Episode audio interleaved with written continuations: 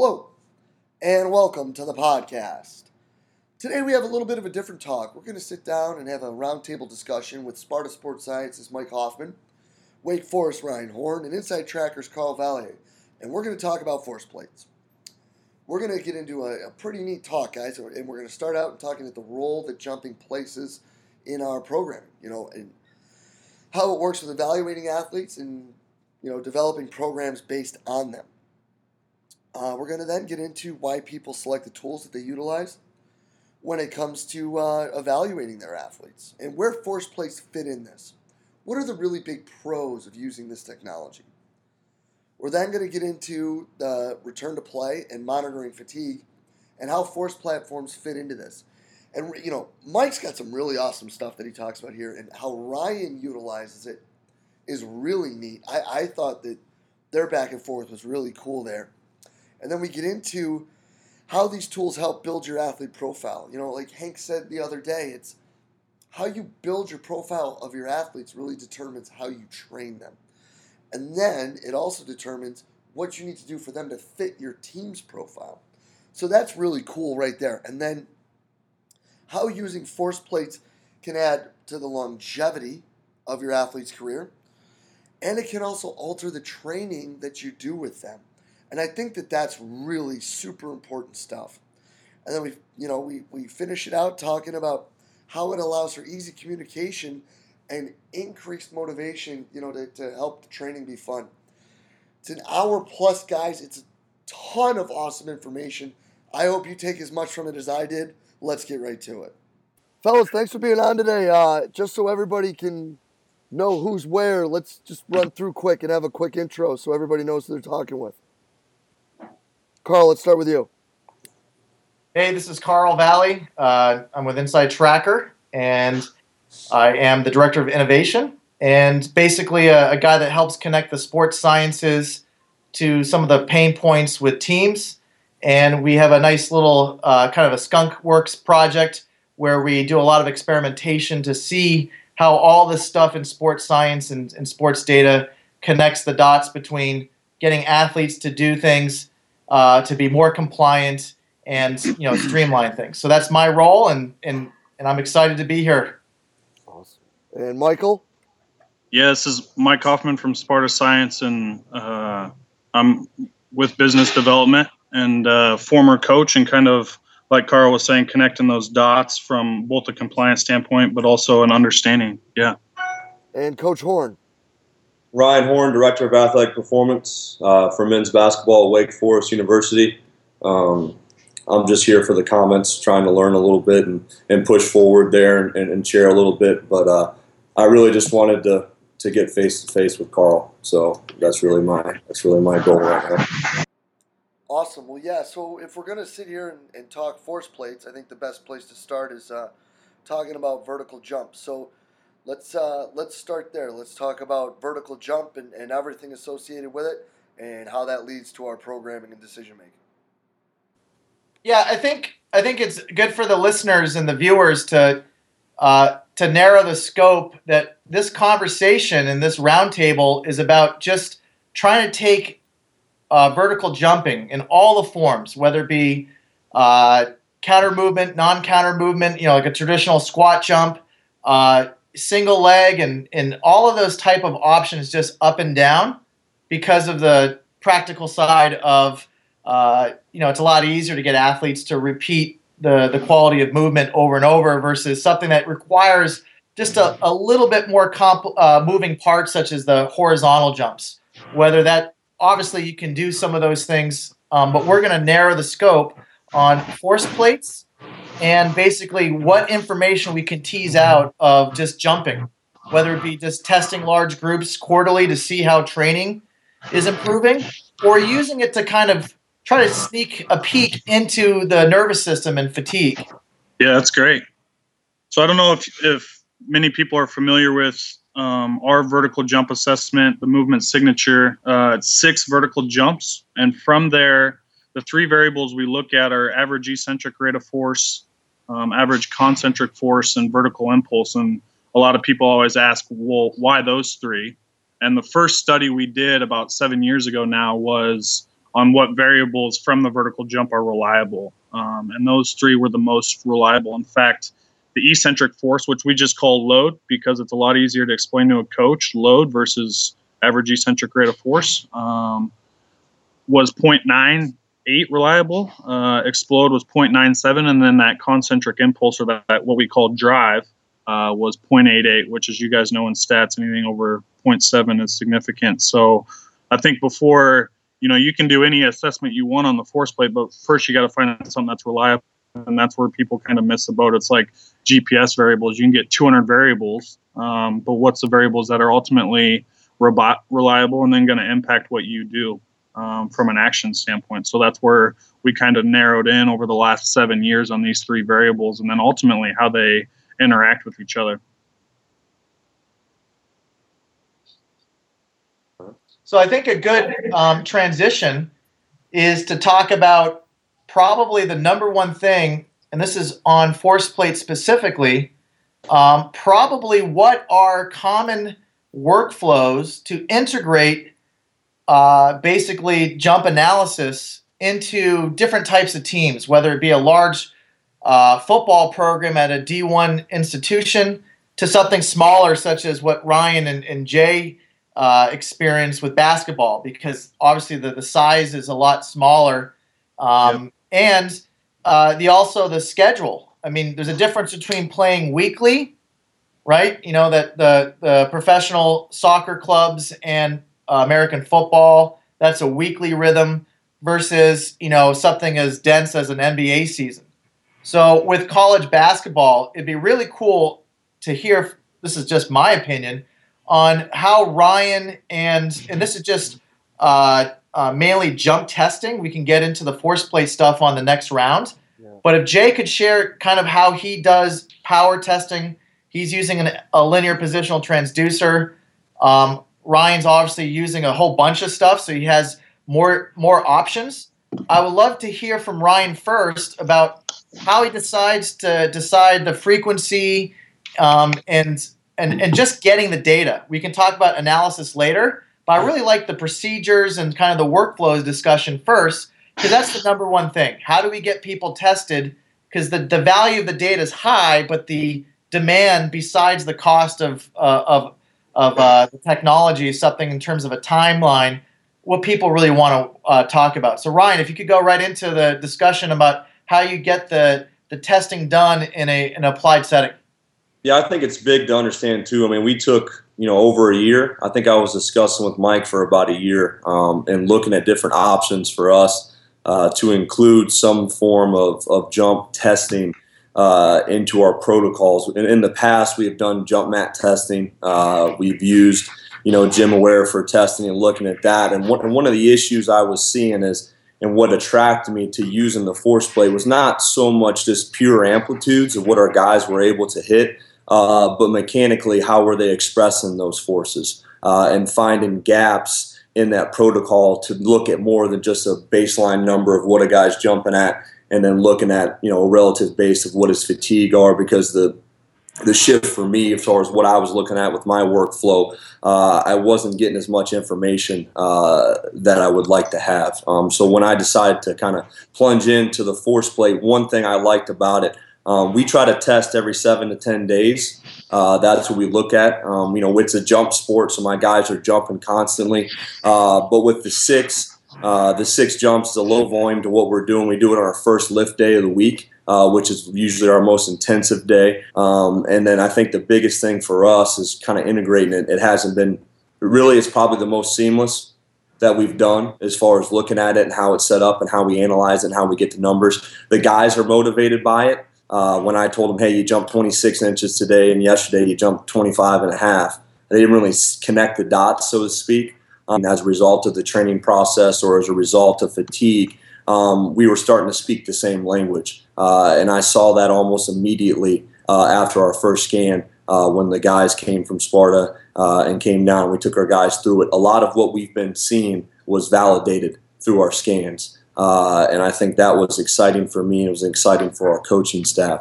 Um, so from that standpoint, I think it's been huge um, to do that. We've actually, unfortunately, had the ability to do it with a return to play as well. Um, so that was another piece of it um, to be able to see the difference between just a normal weekly scan and a guy that's coming back um, from an injury. Um, so we've kind of seen all spectrum so far in this short amount of time. We've been using it since November. Um, so you know we're still learning. Uh, you know I think I'll know more at the end of the year. I'm not going to say right now that's the the greatest thing since sliced bread. It's completely changed our program, but it has provided us a new lens to look through. It has provided us with some perspective, um, and I think at the end of the season, when we look at all the things that we're doing right now and trying to streamline that and find what's reliable for us, I think that's a big word you've already used as a coach that's in the that's that's in the fire, so to speak. I look for reliable, um, and and we look at valid as long as I'm consistent with what I'm doing, and I can look at it and uh, make those choices from it, and it's driving a little bit of our decision making process. I think it's valid for us, um, and I think there's a lot of different ways to do things. But when it came to me, I wanted something that was simple, uh, something that was I could repeat uh, weekly, and I can depend on that. I know it could be consistent. Uh, so from that standpoint, our workflow it hasn't really been. I mean, honestly, it's a it, we just replaced it with our warm up once a week. Um, so we do the standardized warm up when we jump. Um, so it's been it's been it's been easy from that standpoint.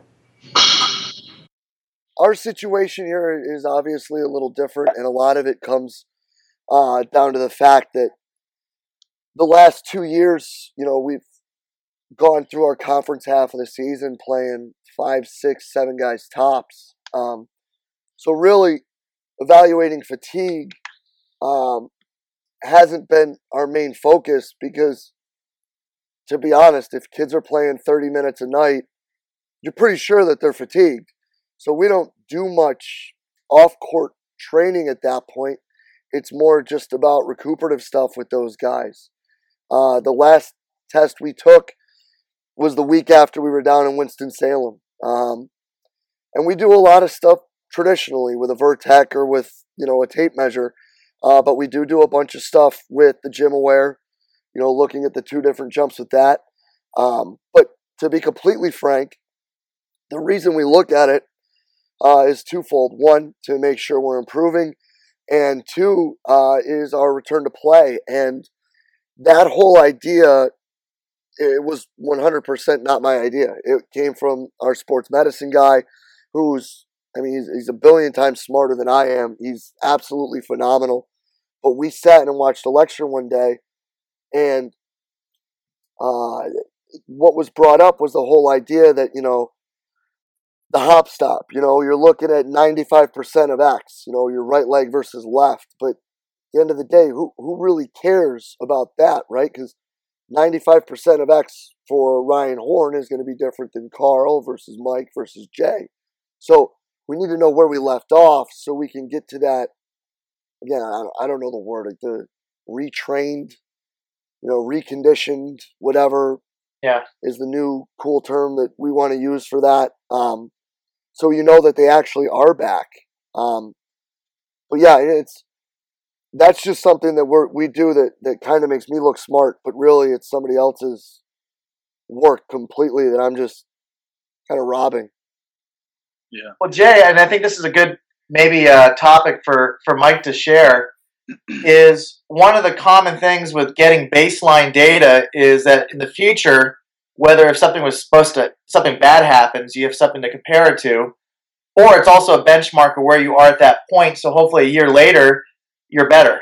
Um, with obviously the Sparta science is dissecting the vertical jump and, and getting those small parts of the force time curve. It'd be really cool to talk about um, asymmetry.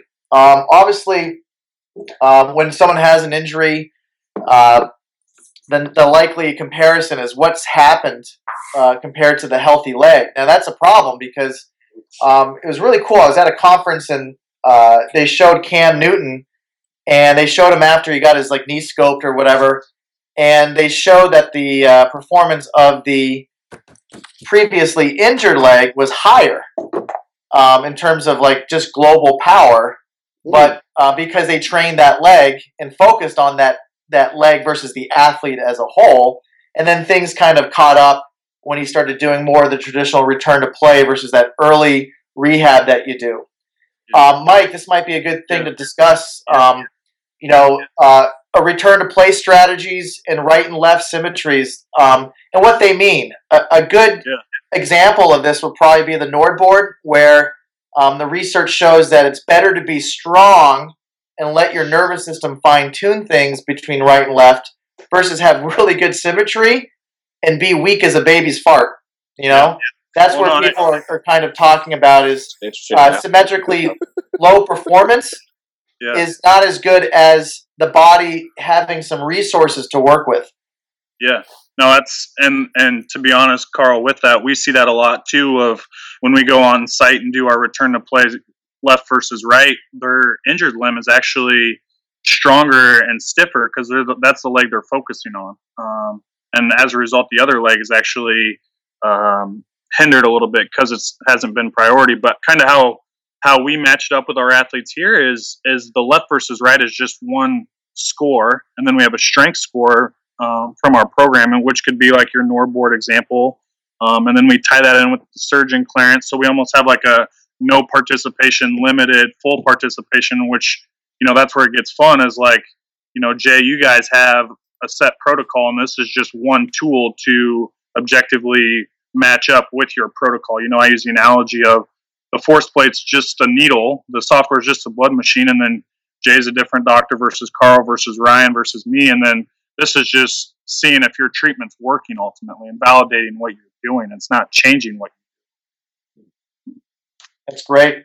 I think uh, we've had a couple examples um, with that. Only my personal example as well. I was kind of surprised when Mike came in. I got a torn labrum in my right hip, and uh, we did our single leg landing test, and I outscored on that on that injured hip, which I found, you know, at first it was kind of like one of those things where uh, I was expecting uh, to see a bigger difference between my sway balance and my landing on that leg, but I had the same um, the same type of result as far as what we were looking at with that side. Now I have another guy.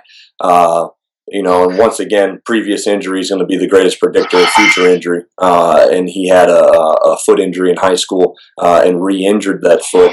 Uh, and in his return to play process, it was a little bit more predictable in the sense when we started looking at progressing him, we wanted to find something that he could do um, to give us a baseline for which to work off. So using our catapult data and our GPSports data, looking at player load, and what we found uh, with him is to have some type of logical return to play process, especially with like a broken foot. Uh, in that sense, the rehab protocol is pretty much x-ray, look at it, how are you adapting? Okay, let's move on to the boot. You move on to the boot, how's that feeling? Okay, let's go 50-50, x-rays look good. Now you're walking in a normal shoe, how does that feel? You go through. So the rehab protocol itself um, can be very broad and very general, but looking at that athlete specifically, uh, what are his baselines as far as his volume is concerned? So using our athlete tracking or wearables, where was he at uh, before the previous injury? Then using the force plate to kind of match up that data to look at limb to limb. Uh, the one great thing I love about uh, the plate is you can't cheat it.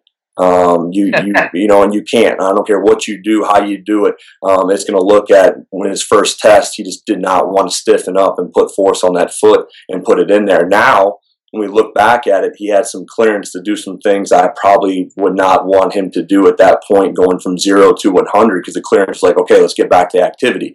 Um, but when we looked at those limb discrepancies and the strengths and the stiffness, it was only an extra 10 days, but the extra 10 days, I felt like in that time frame with his scans and being consistent, uh, it provided us a little bit more direction and clarity integrating with the sports medicine staff, which we know at the collegiate level can be great, or it can be, you know, issues and gaps in that communication. But to have a number uh, to show the surgeon and to show the athletic training staff and to show the director of sports medicine, we started to speak in the same language. So from my position, uh, that's been fantastic to kind of validate what we're doing uh, in a return to play protocol. But then, two, giving them something we can have some kind of common ground um, to discuss and progress as needed. So we've seen some cool things as far as our guys uh, with the tracking. Our guys with the highest player loads and the highest mechanical load during practice are also our biggest producers on the force plate. Uh, and they're also the most sensitive on the force plate as well when it comes to increases in intensity or frequency. Uh, so those things itself has been, you know, to build off what Mike is saying. Uh, different situations, different places, uh, but to have that ability to do that uh, has been fantastic. Jay, I have just just a question to you. Knowing that all this information you're getting from any type of test is a good discussion point with uh, your head coach for like for example you might be playing your starters and maybe one guy off the bench a lot. The lack of testing meaning uh, just jumping alone if a guy's banged up and too tired and doesn't have the willing energy to test it's not a really a lack of data. It's the fact is if you can't get that protocol in place it's a wonderful opportunity to explain to the coaches who make the final say, hey, we need to find a way either to, you know, uh, recruit more or uh, find a way to get deeper recovery because it might make sense for the team coach to say, hey, I can't get a huge amount of uh, people on the recruiting process. I need to get, you know, it's better to have more horses than donkeys. On the other hand, as a strength coach and athletic training, um, you, you, basically have to manage athletes that are on that edge of injury. Mm-hmm. Um, with jump testing being, if a guy has jumper's knee, for example, that's kind of prohibitive to add more piling on more stress.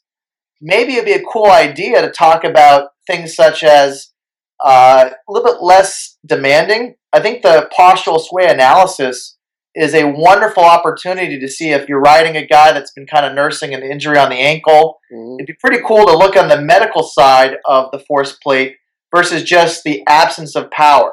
What about yeah. throwing that in yeah. there, um, Mike yeah. and uh, and Jay? And Jay, you first, probably. No, and I don't, I don't disagree, nor would I argue with any of that. But the one thing that I would say is the other ways that we do monitor and, and evaluate our kids. Um, has just shown that what the guy upstairs does is he handles them well. You know, I mean, it's there's a reason that they can bounce back and play another 30, 35. I mean, shoot, we had again, we had three or four guys play 40 plus last night because he handles them well in practice. You know, and it it's something that, you know, knock wood, we're either doing really well or we've just been lucky, you know, and maybe they're synonyms. Um, but he, uh, he, he does do well with it. So, do I think that that could be a good idea? Certainly. Do I think that at this point it would be a necessity? Probably not. Um, and I, and at times I like to take a step back and, and just say that am I going to bring more to them that they don't need at this present moment. And if that's what you're doing and you're kind of flooding them with stuff that doesn't really matter at that point, are you going to lose their attention for what you need to talk about later? You know what I mean? No, that's that's great, Jay. And I think you know that's we what we see too. You have your old school coaches that are like, we don't care, we trust Ryan and what he's doing in the weight room. He doesn't need to tell me, you know. So I think those type of guys are just trying to control what they do in the weight room and almost put the e-brake on when the head coach is going to, you know, drive full speed and the guy's not ready to drive full speed. So with those type of people, it's almost, you know, Hudy says it best in one of the blogs she wrote of just sniper shotting what they're doing in the weight room because whether his GPS or whatever is high on the court, it doesn't matter because Coach Self's going to run him regardless. You know, so just controlling what she can control in the weight room and ultimately, hopefully, you know, maybe the force plate's one tool that will help direct the effort she's going to do. Oh, no doubt. And it's, yeah, I don't know.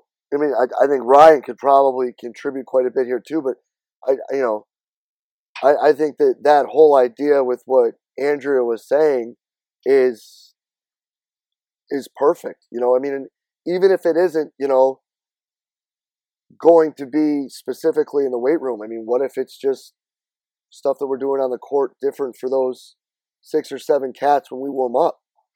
You know, okay. I mean, we we could talk about other monitoring methods for hours. I mean, this this thing could be a 24 hour discussion. You know, I just don't have the bandwidth to put it online. You know, if yeah. we're going to go into to all of these things, but I think that that's you know another way to look at pretty similarly to what we're doing. I mean, I could be wrong though. I mean, uh, Ryan, how do you see that? I think context is everything. I mean, I know Mike brought up Hudy and her situation and what she's dealing with. Um, your head coach is going to determine what you can do uh, and what kind of voice you're going to have and the say you're going to have in the development process from a practice standpoint. Uh, you know, I think one thing we need to understand too is, you know, what I do is, and what we do as a staff is complementary in nature. Um, it needs to complement what our head coach is doing. It needs to complement uh, what our guys are specifically going through. In my experience, it's been a lot easier to establish thresholds and to establish productive conversations with our coaching staff when we have something tangible to look at. Um, so when we get in season, we're not trying to use a machine gun and use, you know, like for me, uh, HRV for me in season, while it has been productive, I can't get my guys consistently at eight o'clock in the morning every morning. I, I, I just can't. Uh, and it's just part of our academic schedule at a smaller private institution. I need to find ways that are reliable and that are easily adjusted for our guys' schedules and to get done. I can do 10 different things, but what our coach wants to see. So we've streamlined with the plate. Uh, we've streamlined with some velocity based training stuff that we're doing in the weight room. Then, of course, with our wearables and then our SportVU data for in game, which Jay, you know, you've seen some of that stuff as well. Um, we found some correlations between our guys' productivity both on the court. Now we play more bodies, our rotation is bigger. Um, so yeah, our guys, you know, we have a big team, so you know, are not necessarily experiencing uh, as many minutes per game uh, per se. Um, but for us, I think it all comes back to conversation. You know, I think it's one thing we look at. Okay, you do the jump testing. You know, we've had guys that had some patellofemoral knee pain, some jumpers, knee, some things of that nature. Um, and after doing some scans on the plate and looking at how mechanically how are they expressing these forces and seeing what they're doing, we've made adjustments within our program uh, to drive some of those indicators up and to explain some of the things that we're doing. Uh, and it's probably stuff that I should have been doing before that I know I should have been doing, but I've just overlooked and haven't really put as much attention into it. Um, and I think it kept me honest as well uh, and held me accountable um, for what we're doing. Because for me, I love doing the, the fun stuff. I love seeing my guys move. I love doing the Olympic lifts and strength movements and bilateral work. And those are things we love to do. But there were some guys that were having some issues, whether it's previous injury history uh, or just a result of what they were doing, that that just wasn't the right menu for them at that point. So what we try to do is we didn't change everything. We're here for a reason, uh, but we use the information that we had to complement uh, what we were already doing, and, and the ends are going to justify the means. Our injury reports, our daily treatment schedules, things are changing, uh, and I don't know if that's necessarily a result of us managing some things better in practice or in the weight room, but I believe those conversations have been more productive with the head coaching staff and the medical staff. So things are getting seen, things are getting changed. Uh, and it gives us a little bit more in our toolbox for which to work with. Depending if a guy does have a rolled ankle, then he can do sway balance and, and look at that. And that gives us a non invasive metric that we can look at that we already have a baseline on to see if anything has changed and have some type of dialogue where he's consistent with what we're doing. Um, but I think for me, you know, I want to be involved. You know, we want to establish those thresholds. You know, Coach Manning is the expert. and He's going to devise the practice schedule as such, and we've been working together for a long time. Um, but having more information and information that I know is consistent and reliable that I can message him with um, is going to be much more productive um, in the long term sense. And just piggybacking off that, I think that the really the most important part of that is you've been with Coach Manning for a while, so you know exactly what he's doing. I've been with Coach Mooney for 11 years. I, I can tell you right now exactly what practice is to Yeah, I mean, 95% to what practice is going to be Yeah. like in an hour and 40 minutes. You know, Yeah. so it's when you understand what these kids are, what they are really, and what they're going through, and, and what it's going to be. Hopefully, you know, 11 years in, we've figured out how to prepare them for it. You know, Yeah. so we can kind of just build off it that way. But yeah, I, I, I think the communication obviously is vital, but then secondly, that that relationship and just the time I time mean- to understand. I mean, Carl, you, you kind of alluded to it as well with the profile as far as horses and donkeys. It's funny to mention that because of the numerous teams that we've spoke with that use similar technology in their program, their scans are reflective of the recruiting and what type of athletes they want. Or no, I, I, what type of athletes they want to bring Yeah. in. Whether it's a you know a different team that presses, that's a very linear team that's going to run the floor that doesn't really rely as much on lateral quickness and ball screen offense and things like that you know, Coach Manning rec- uh, recruits versatile players. You can ask Mike when we did our scans, it was pretty much consistent across the board with what our guys looked like. Uh, we had very from big men to, to guards or who anything else. They fit a very specific profile, um, and I think that has to go with well as knowing that I have high twitch lateral quickness guys that their greatest blessing is also their biggest curse.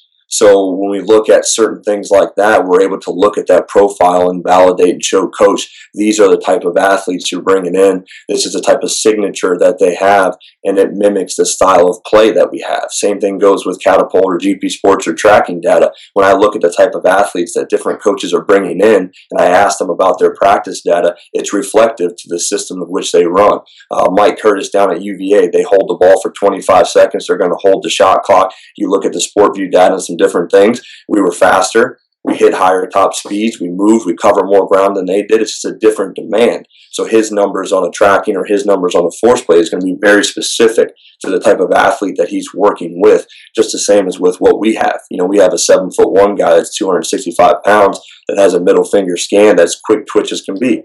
Uh, so you can't train him like some of our foreign guys that we have from Greece. That's a straight linear build momentum and then tumble down the court. Uh, he's an outlier from our team and he doesn't match up to what we have. He's a shooter, so he doesn't need to do as much there, but it's reflective in the way he plays and the way he do th- the uh, way he does things. It's reflective in the scan as well. So a lot of the things that we are seeing, a lot of the nicks and the knocks and the little tweaks guys were have were reflective of what their scans looked like. And Mike has some great information, some great data as far as different injury potential and injury risk via those scans based on millions of scans that they've done and the data that they have. And it's been pretty pinpoint with some of the stuff that we've experienced with our squad as well. So I think from uh, once again, you know.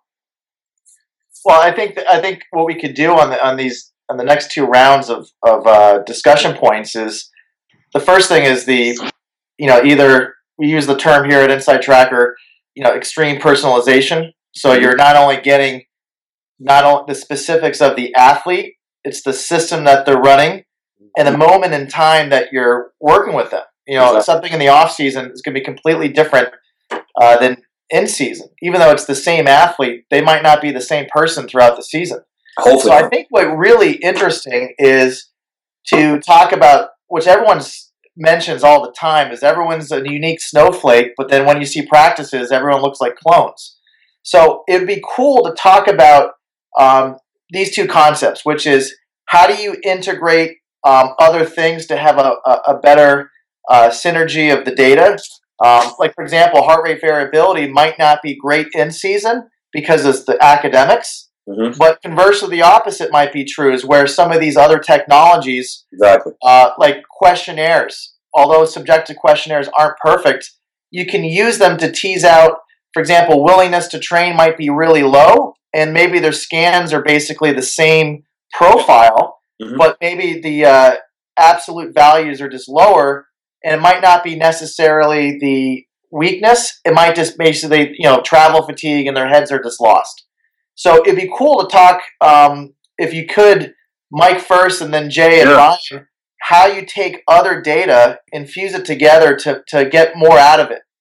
Yeah, no, that's a great question. I think you know there's twofold. There's the integration with other technologies whether it be Omegawave or you know when i was in south africa they were sucking in their Omegawave into a dashboard with force plate scans and different timing. Like there's an example of an SEC basketball guy that went to SEC media days and his drive or his vertical concentric impulse increased by 50 t scores overnight and it's because he got back from SEC media days at 2 a.m. and they scanned him at 6 a.m. Well, Coach Howland held him out of practice for three days and it dropped 50 T scores, and it's not because it increased because his glutes and hamstrings got stronger so he could carry out extension longer. It's because he was fatigued and wanted to spend more time on the ground. So that's where, you know, people's scans can change, whether it be from fatigue or from validating the program that the doctor, Ryan or Jay prescribed. Yeah, I mean, like I said, you know, we, we don't take as many physical metrics yeah. throughout the year. Um, we track a lot of game data. Yeah. We're really lucky here in that we've got a kid who, who went to Princeton who was doing analytical work in the financial sector who all of a sudden was like, I want to get into basketball. So yeah. he's down here crunching numbers and putting together all these great charts and graphs and all the stuff that I was doing before. Except his are really neat and they're pretty and you They're actually cute. can tell what they're trying to tell you, as opposed to yeah. uh, my Excel. You know, Your your masters in Excel. yeah, my, my Excel stick figures that I was drawing. Um, But yeah, you know, it it is, and it's a lot. A lot of the time, like I said earlier, we what we see is, is what we thought we would see, and what we hope we would see, and that is that coach does a good job, man.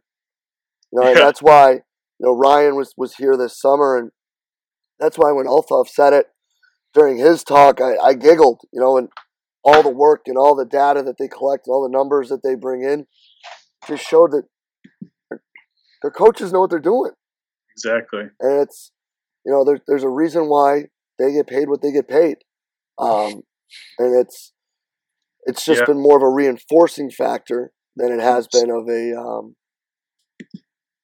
of a conflicting factor. Yeah, and and with that too, with the workouts, what we're finding running the stats on you know workouts based on locations is the main movements that increase the variables are the movements everyone's been doing for hundreds of years: squat, deadlift, you know, all those clean, all those movements that we've known. But how did we objectively show that we knew? You know, without just reading a book that said they did it back in Greece. Yeah. Well, the funny thing is, last week or two weeks ago, Hank was on, and uh, he was talking about that exact same thing. He's like, "Listen, there's some things that work. They worked three thousand years ago, and we still do them. Like Yeah. when we do them three thousand years later, if it was a waste of time, I mean, the answer to that is obviously no. You know, Yeah. so it's everybody wants to uh, try to you know throw something new in the pot, but hey, man, chili's chili. You know, and it's doesn't matter what extra ingredients you throw in, it, it's going to be good. So, I mean, I don't know how you guys see it down there, Ryan. I mean, I think when you look at it, uh, it's one of those things where you know I think it'd be easy for us to say, you know, you know, I know what coach is going to do. You know, I'm not necessarily going to track or do certain things, but I think that there's comes a moment when you need it, is when you have to have it. Uh, and I think from that standpoint, it's like anything else, like tracking a bank account. Do you need to have a budget? Do you need to keep track of what you're spending? Probably not.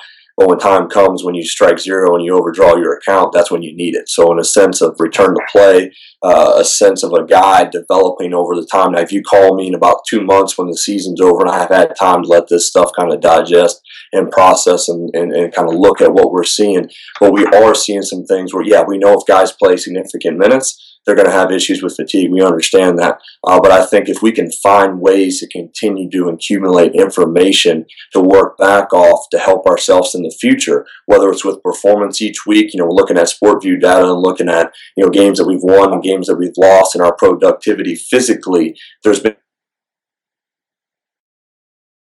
we're moving, how we're performing, the, and the speeds that we're hitting, the change of direction, things of that nature. So I think for me, it's one of those things where we have these conversations daily, we have these conversations weekly. We've got into a rhythm. Uh, we're starting to test our guys. Everything's not perfect. You know, we have access to some things that we just don't use uh, because it's just not beneficial at this point. But we've been consistent uh, with our force plate scans. We've been consistent with athlete tracking on a daily basis, and we're continuing to establish these levels and these baselines for which we can work off and make daily and weekly adjustments. Uh, and I think those are things for us when something does go wrong. Do we have the information to work back and look at to make sure it doesn't happen again? Now, is every situation the same? Athletes are constantly trained or constantly changing and adapting to the stimulus of which we're placing on them. But if we can have a little bit more information to increase our efficiency with our interventions, I think it's a long term step when we look at development over a three, four, five year process. It's invaluable not to have that inform, you know, to have that information. So I think it just depends once again on what you're trying to do and what you're trying to achieve. Um, but I don't really see any downfall of including it within the program, so to speak. Yeah. Well, brilliant. I- I'll, I'll just give you kind of some real working examples. Um, I think as the development of the athlete gets higher in their career later into going from adolescence to perhaps pro, if they do have the, the Mhm. genetics and the, and the environment to, to grow there. Um, I think it's really important that we discuss um, the long term development because what's happened is AAU basketball has been getting hammered that kids now are going they're like basically mini professionals um, with the same schedules so Yeah. forbid you actually train and be disciplined and, and, and not getting that instant feedback of uh, the instant gratification of, of, competition. I think it'd be really important to talk about um, basically what is the role of, of, of what you're getting in college because I think college is a special time. Um, I think high school it varies from you know some brilliant coaches to sometimes someone just basically uh, him or her just filling the position just to keep the program running. So you know I don't want to be critical because I coached high school for years, and you know that's basically a, a toss up to something amazing or something that's been actually more harm than good. Um, I think it'd be great to talk about what you're trying to do to help develop the athlete versus just keep them going. It's almost like people think that college is the middle of the baton passing of the four by one, where you're getting someone from high school and you're just trying to pass them on.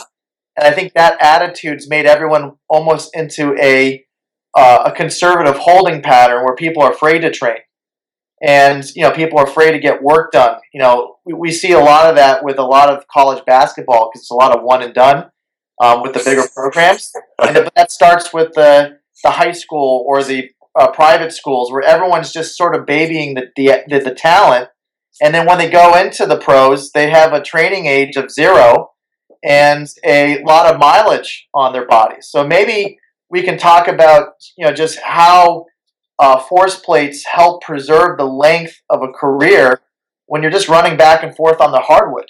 So, from a, a career longevity standpoint, it'd be great for Mike and then Jay to, to, to kind of talk about those things. Well, actually, I'm going to add to that, and then I'm going to step out of the question, and I'm going to say, not only does how does it add to longevity, but how does it alter planning?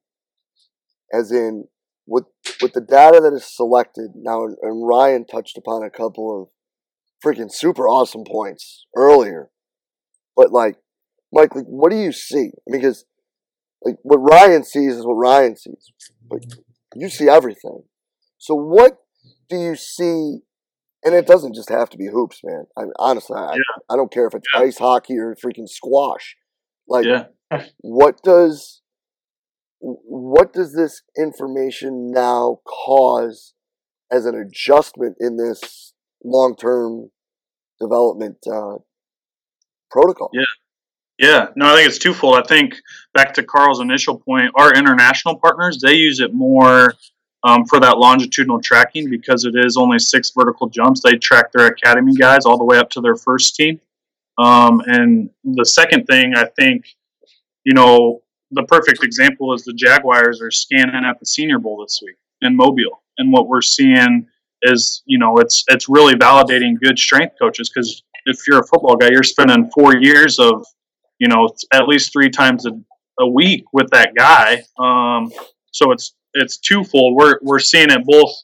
You know, there's the the NFL teams see it as talent ID, um, and like you were saying at the pro level, Carl, they don't really train. Um, so their big thing is like talent ID. Is this guy's ceiling higher than this guy's, or is this guy's risk for injury higher than this guy's? It's not necessarily can we can we change the how those three variables are interacting, which is probably how Ryan's seen it more from what he can control in the weight room. Um, so I think it's twofold. I think with the vertical jumps, you can track it longitudinally because it is such a small stressor. Um, but then also, you know, back to the talent ID of if a guy's more balanced, he's going to be able to reproduce those forces and be more efficient. So his longevity, you know, at the pro level with our pros that train here, we're trying to get them to be more efficient with their energy because their 1RM is long gone as far as their max strength was better when they were 25 rather than 33. You know, so we're just trying to that repeated uh, force output is more important to us and being more efficient for that longevity.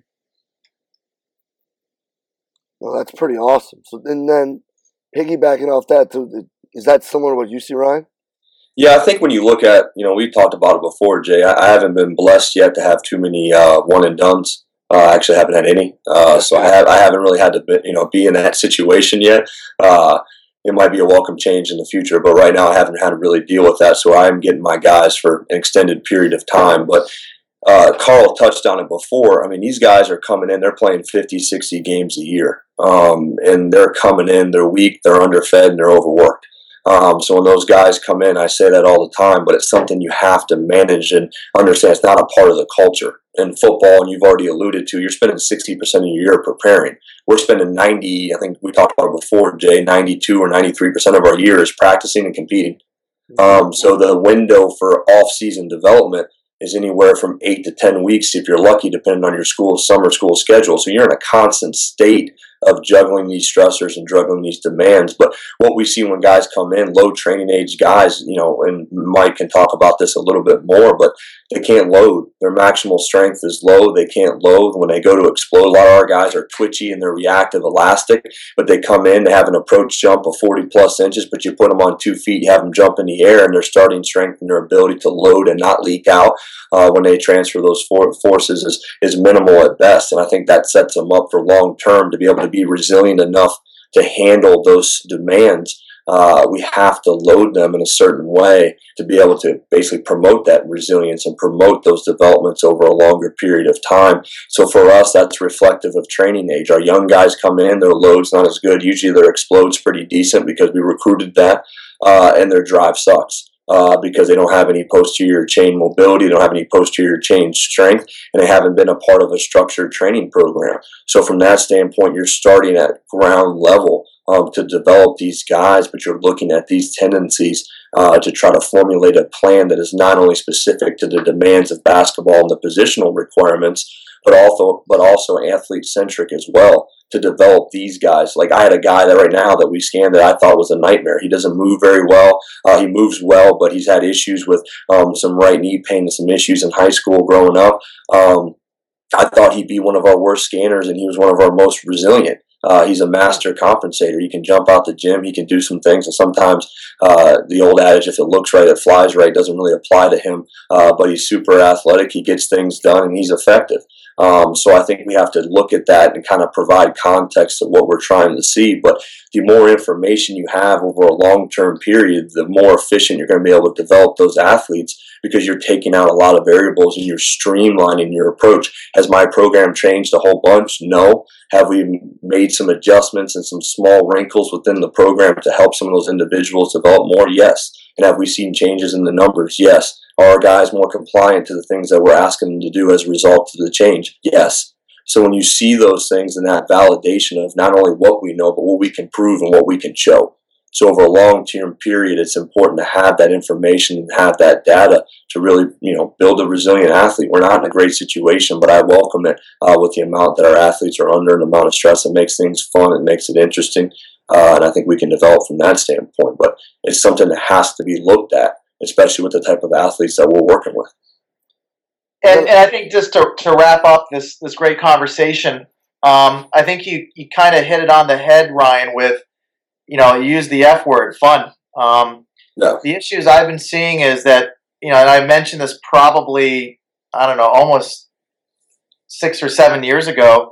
A kid uh, is going to be going to high school and foam rolling for four years. Then they go to college and foam roll for four years. And when they're a 10 year veteran in the league, they foam roll for 20 years now. So, how do you make the conventional basics, like jumping, for example, a simple static squat jump or something a little bit more dynamic, like a counter movement with arms? Yeah, it's it's awesome to see that you know flat screen just blow up. What do you do for an encore in year three and year four when, yep, I see my my wattage or I'm seeing my uh, Sparta scan profile or you're seeing you know maybe uh, you know some German software showing the force time curve in the segments. I think would be really cool, and I'll start off is to share how we're taking sports science and the data, which is important, and making it coaching friendly, and then adding that twist so the athlete isn't bored out of their minds. And that's one of the things I think would be really important, is because the number one thing that I, I'm seeing is that everyone wants to add data and science to their program, but when the rubber hits the road, you know, you know, a lot of stuff collects dust because there's a, you know, they're trying to get numbers and they're having problems selling it to the athlete, like compliance, for example. Um, so one of the things that we'll start off is uh, there's a a brilliant speaker slash writer, and she does like anthropology for for you know modern times, and uh, her expertise is actually on gambling and addiction. She wrote a book on that. And uh, that's what it basically warned to me in saying if I try to make things, quote, compliant, I'm going to lose. Because what that's doing is it's trying to create the perspective of like, hey, this stinks. This is not fun. This is data. And you got to do it, and I'll find a way to make it a little bit more interesting. On the other hand, the addiction side, if you can tone it down, it's a lot easier to throttle down than to try to bring and resurrect things. So, from an athlete user experience, and that's the, the term that I guess I've coined, is how to make the process rewarding, not just interesting and entertainment. Because anyone can go and get a flat screen and, and you know yeah. add some sound effects. Uh, that's kind of like candy. That's the dessert what I think what needs to be done, and I've learned this from you know some great coaches that I was when I was in high school, is if the process is not rewarding, it's not sustainable because the eye candy it gets old. You get sick and tired of the same, yeah. you know, Reese's peanut butter cups. So, you know, what we've been finding is that the approach of uh, trying to make it so that it's not just uh, you know nice little uh, badges and stuff like that, you know, or cool um, graphic user interface, making the, the process more like uh, you know, uh, you know, basically a, a reward for hard work. And to me, just getting that process and that paradigm shift away from that instant gratification. And the example would be um, uh, wellness questionnaires. Everyone talks about them. You can get them done with your Google Docs. It's cheap. Um, you're yeah everyone has a mobile uh, smartphone now so it's not like it's harder when it was just a you know index card but what do you do after they've answered the questions for three weeks you know that's 21 times they've asked sleep quality you know uh, soreness and all this other stuff mood what have you guys done to find a way to take not only the the jumping and, and some of the vertical profiling but everything that you do so that uh, people that might not have access to a force plate or someone that doesn't even have a budget for an LPT can say, uh, if we're just doing old school, um, you know, like Vertec or even the wall with uh, some tape, well, that's not perfect. It gets the athletes used to that whole process. So when they go to college and do have more likely to have those those tools, um, it's just a great framework to have. So Jay, and then go to Mike, and then to Ryan um, to, to, to basically wrap things up. Share what you are trying to do or currently doing to make sure that it's not just you know kids feel like lab rats. They actually feel like Formula One cars that they're just fine tuning. I think the easiest way to summate all of it is if it's not willing to drive a conversation, don't do it. Because who cares? You know, um, if you're just going to look at numbers and you're not going to talk to people that matter, uh, which are the athletes, about it, and you're not willing to show them what the change is going to be, then who cares? Um, on top of that, if you're not willing to have it drive directly into what both the main objective of your sport coach and really what the athlete wants, again, it's it's a waste of time. So if it's not going to drive those two directions, who cares? Just don't do it. Yeah, no, I completely agree. I think, like Jay's saying, the biggest thing is the why. You know, if you can't explain why you're doing something to the athlete, then, you know, ultimately, why are you doing it? And to be honest, the athletes are the easiest sell uh, for us with regards to buying into the signature. Um, and the reason why is because this is how they were grown up. Like they were grown up looking at their smartphones. They were grown up chasing numbers. So you know, a simple thing as I'll use the example of multiple schools out here have like the 50s club for the Sparta scan in the weight room instead of one RMs, and it's really it's really cool because when the athletes scan, like the first thing they want to know is they're gonna and like you were saying, Carl, it's something simple, and after three weeks, is the honeymoon stage going to be over? Well, ultimately, they want to know if they're squatting tomorrow or if they're working on, you know, let's say single leg RDLs for drive. Because if they're squatting tomorrow, could be because their load was low. So they want to know, did my load go up, and then why? Because ultimately, what's going to change is what I'm doing as a workout. So the athletes, it's been really um, an easy sell. The the harder part is is coaches understanding that the software is just a blood machine, and then I'm not coming in and telling you what treatment you have to do. Ultimately, your program, you're already doing those treatments. It's just now we get to prioritize when and where and who needs what. Great, great answer, Ryan. Uh, you're probably juggling the the most uh, technology uh, next to me, of course. uh, in the room. When it comes to that, I'm just trying to win games. I, I mean, that's all I'm trying to do. So Obviously, we're all trying to win, Ryan, but it'd be really nice to show what the things that um, that that little nugget of, of space that you're responsible for, such yeah. as the weight room mm-hmm. and all the, the, the ways to, to measure load. How do you make the experience not only with the, the jump testing, because uh, obviously you are in sort of the honeymoon period, what have you learned from the past from other technologies or training mechanisms or techniques to make the impro- the whole process woven in and embedded and exciting? And, you know, because obviously you're bringing some a lot of from your from your uh, pictures, you're showing a, a lot of excitement and some thunder. How do you bring uh, that type of uh, energy into the the day to day scanning, and, and, and, and how do you keep it so that they're they're motivated? I think the first thing you ask yourself is, as a coach, you know, what do you do when you don't have that? You know, what is your basis as a coach? What do you do when it all breaks down? You can take away the technology that we have. Jay knew me when I was at VCU and we worked together there.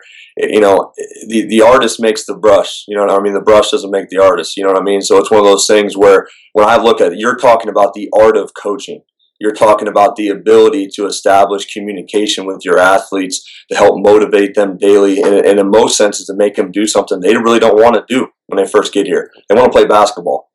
And they see the, the weight room as a, as a means to an end so to speak to understand it's something that i have to do.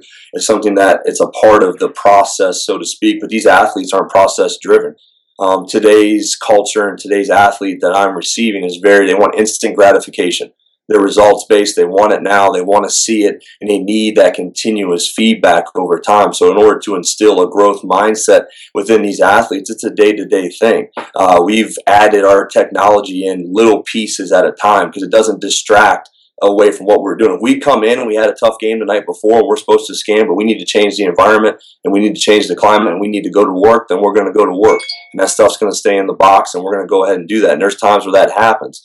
Um, but you have to be able to explain to your athletes how to be a pro and how to be a pro now. It doesn't start when you're getting paid.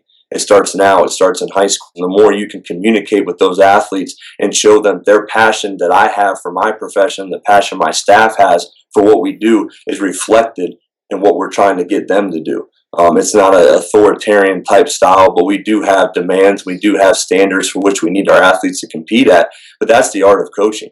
Um, and that's the ability to kind of convey this message to your athletes and understand that, you know, when we track, it's not a means of punitive measure.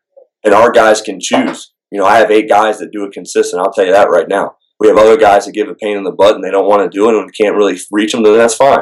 Then we have guys that use it and guys that don't, but it has to make sense to them and ha- they have to understand. The only way you can do that is if you can show them uh, in the summer. If a guy wants to know if he's getting faster, I can show him he's getting faster. We've instilled a competitive mindset where our guys are trying to compete on each given set and each given rep. Is it all sunshine and rainbows? No. Do we have issues daily? Do guys want to perform every single day and bring it? But you have to be able to make those adjustments and the technology is just something that we're adding in not only to create excitement within our team because it does excite them but they do get tired of it. Guys don't like putting on bros every day and putting it in and giving it back and then loading it through. I mean it's a very monotonous process at times but they know it's very essential to what we're trying to do and what we're trying to achieve. But that all starts where i learned this at a very young age. Athletes see right through you.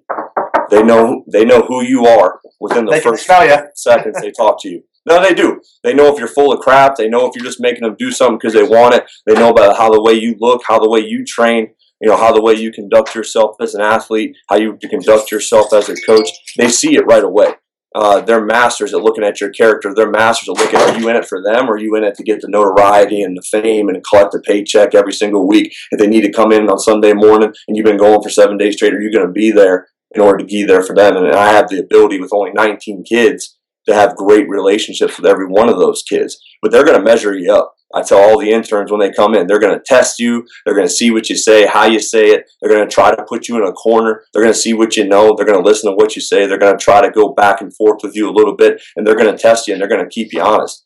And with my team, there's no hiding, uh, and, I, and I want them to be like that. But they see it. If you're just buying stuff and you're trying to buy expertise and you think it's all sunshine and rainbows on Twitter and everything's great and there's no speed bumps, everything's always good on Twitter and that's a lot. You put everything that you put out there on Instagram and Twitter, everything's perfect. That you that's what you want people to see. Uh, but in reality, it's not like that on a day to day basis. We have struggles. I've had guys take off units or come in and get their force plate and they say their ankle's tight, whatever it may be. You find a freaking GPS unit behind one of the baskets at practice and you're wondering why a guy's not moving.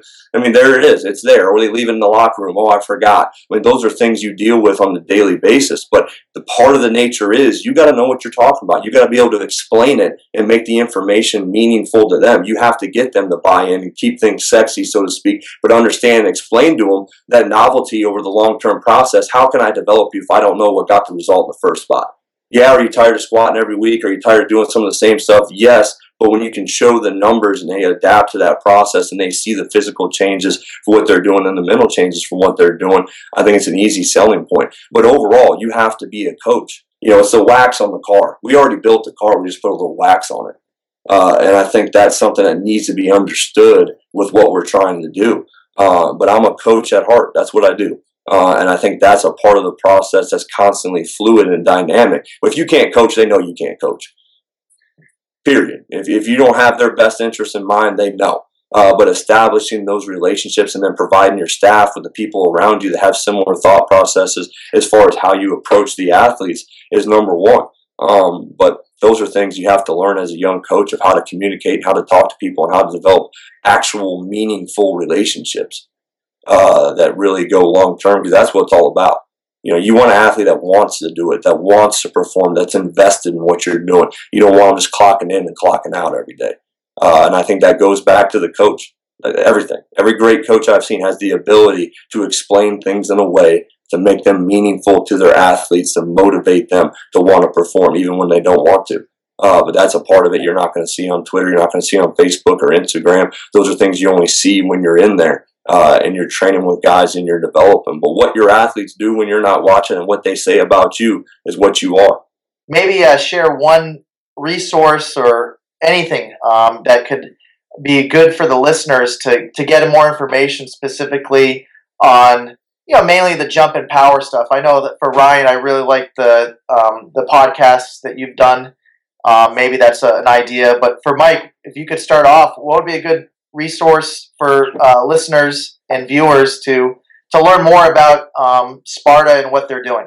Yeah, I think our, our blog is probably the main one. Um, that's where we kind of break down the the publications and, and go from relating back to the, the practicality component. Um, you know, anyone can reach out to me directly, but uh, we're an open book with our research, and and I know it's kind of hard to follow from afar. Um, but I think the blog, you know, you can search like familiarization. It's a study we just did with University of Queensland that came out last fall about can you coach up the technique of the jump, um, which they found that you can't. So that was powerful for us. Um, so yeah, just going there and then kind of understanding it, and feel feel free to reach out to me too. Absolutely, Ryan.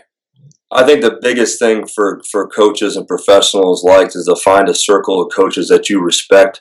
Uh, that you trust, they're going to give you meaningful relationships as far as they're going to tell you how it is. If I call Landon Evans and I throw an idea by Landon, he's going to tell me if it sucks or not.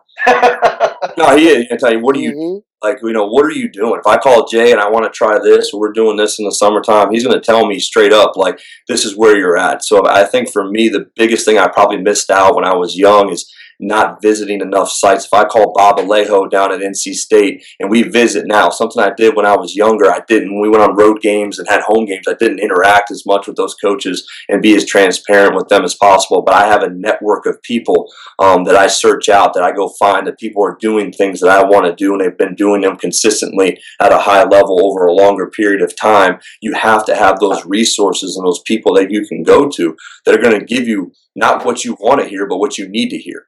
Uh, and I think from that standpoint, that's how you develop. And I think I have a fantastic circle of people that, with Jay and Carl and Mike and Landon and, and Eric Corum and the guys down at Baylor and, and Brian Mann, and I, I can go on and on. And the guys that I know, if I have to call somebody, they're going to give me the information that I need to hear and the information that I know is going to help make a difference in our program. Whether you go to Freelap or you're going to Inside Tracker on the blog or you're going to visit CVA, uh, the Central Virginia, and you're going down to Jay's clinic. The one thing about Jay's clinic is you can sit at a table and have an open discussion.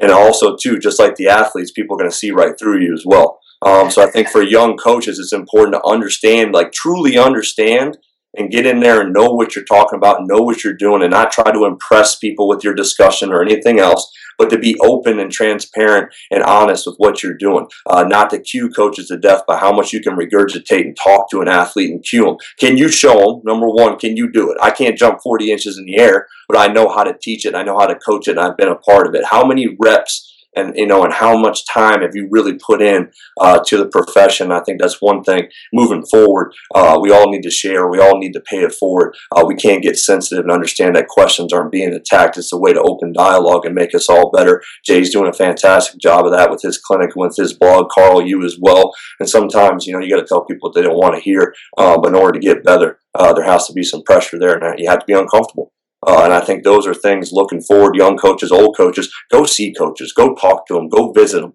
Uh, there's a lot of places where we're at, we can drive, we can discuss, but get on the phone. There's no reason not to get better nowadays. You have access to more people than we ever had in history, and they're only one click away. No doubt. Well, that's a, a tough, uh, tough to follow up with that. I think because you've addressed the the the art or the coaching side, to me, I'm going to create a little harmony by going into the the science, which I'll just divide into the to the hardware and technology side, and the, then there's the research. I think with this, uh, I just remember uh, back in the '90s when I was using Netscape Navigator to try to find uh, information on sports science. To me, it was basically microfiche and uh, I remember in college when I was just, you know, trying to find a, a, research study. It took me like two weeks you know, they, they literally had to go and, and, and mail the, the journals because um, yeah. a lot of its stuff was not at our fingertips like you have now. So for the readers, I think that one thing to go is I, I just take any study from PubMed, and the first thing I do is add to the Google uh, uh, to the Google line is ResearchGate because a lot of this research, the whole study, not just the abstract, which people love to post on Twitter, is you read that and you you know you print it out. I'm old school, highlight it, drink it, you know, a cup of coffee in the morning, and and hammer that. Then after you've read enough of the body of work, there's nothing wrong with me. For for me, is this basically politely reaching out. Sometimes these sports scientists are really keen to working with coaches. They're not in you know some sort of research uh, lab and they're you know, there's mice running around and they're drinking from their beakers. These guys are engaged. They want to help us. So I think that's another important thing. Then on the other side, it's our job as coaches and professionals to communicate effectively with these companies.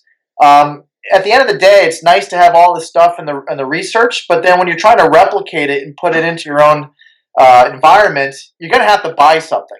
And you know, I'm writing something up for Jay. I'm almost done. I do promise it's going to be mailed out. Is co- a coach's shopping guide of how to make these decisions when you purchase uh, something like force plates, and you have to do a presentation in front of your athletic director to say, "Hey, we have to drop more than uh, a few hundred bucks uh, of a just jump mat because there's a difference." Mm-hmm. So I think it really behooves us not only to get these sports scientists to to speak with the coaches you know, so there, there's a little bit of uh, uh, balance there, but also collaborating more so that these products and these companies can evolve based upon the feedback of the users.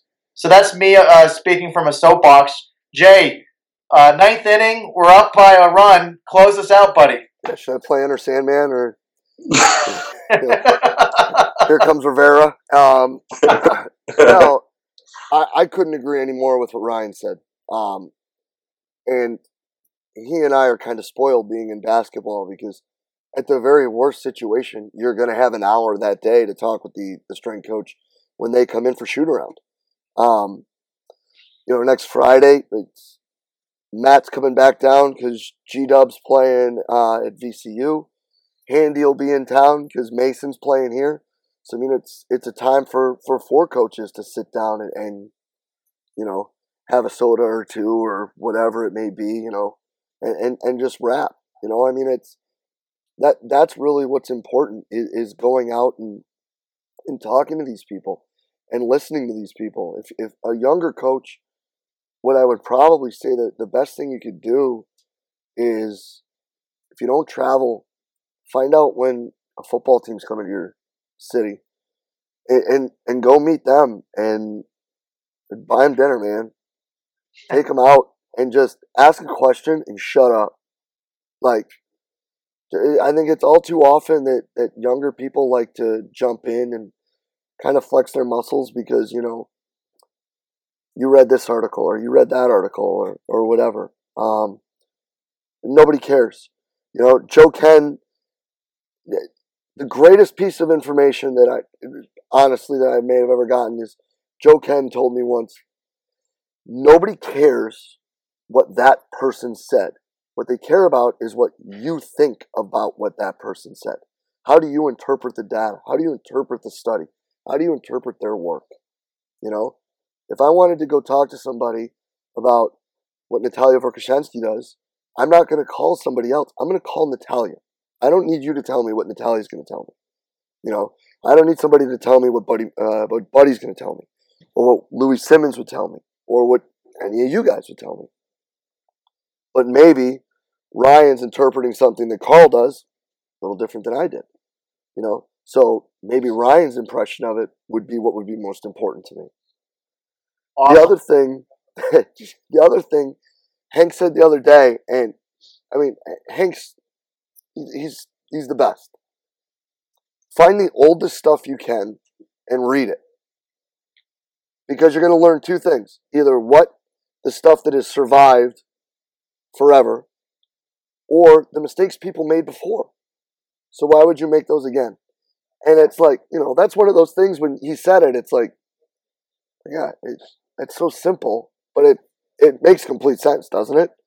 You know, yeah. the, the older information, there's gems in it. There's things that you're going to find and stuff that's going to be printed next week. But there's also things that won't be, and there's mistakes that coaches are still going to make because they didn't read that old stuff. So I think those would probably be my two.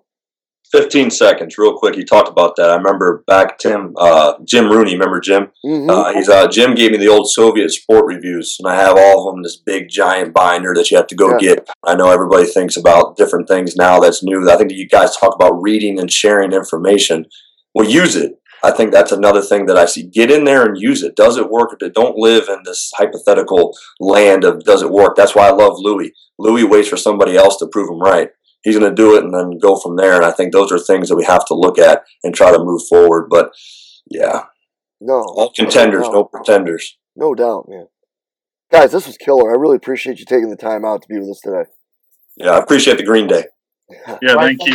Yeah. Yeah, thank you guys. Yeah, no doubt. Have a great one, guys. We'll be in touch real soon. Thanks, appreciate it. Thank yep. you. See you guys. And a huge thank you to all three of our guests for taking the time to be with us today, guys. And like I said, this is a different avenue that we're kind of exploring. I hope you guys enjoyed this as much as I did. I mean, open and honest sharing is, is what all of them are all about. I mean, obviously, if you look at Sparta's webpage, I mean, it's the blog, they, they don't hide anything. And everybody knows, you know, Carl's not going to hold any punches when it comes to talking training. And Ryan Horn is, he's putting stuff out every day, so you can actually look into his weight room and see what he's doing. So it's it's three people openly, honestly sharing how they're using technology. So I, I hope you guys took something from it and you enjoyed it. If you have any questions, thoughts, or comments, guys, though, tweet them at us, leave them on the Facebook page, leave them below, either on the Podomatic page or on the Central Virginia CVA SPS website. Uh, if you enjoyed the roundtable type discussion too, please let us know. If there's other topics you'd like us to cover in this realm, please let us know. This is something we're exploring. I think that it could be really good, but I want to make sure that we're giving the information and, and providing the platform that, that our listeners and coaches want to hear. So if this is and you enjoyed it, please let me know right away and, and, and we can start looking at building off this and, and doing more of these. And as always, thank you for being a part of it, guys. I, I hope you did enjoy this talk as much as I did, and we will be back next week with another awesome guest.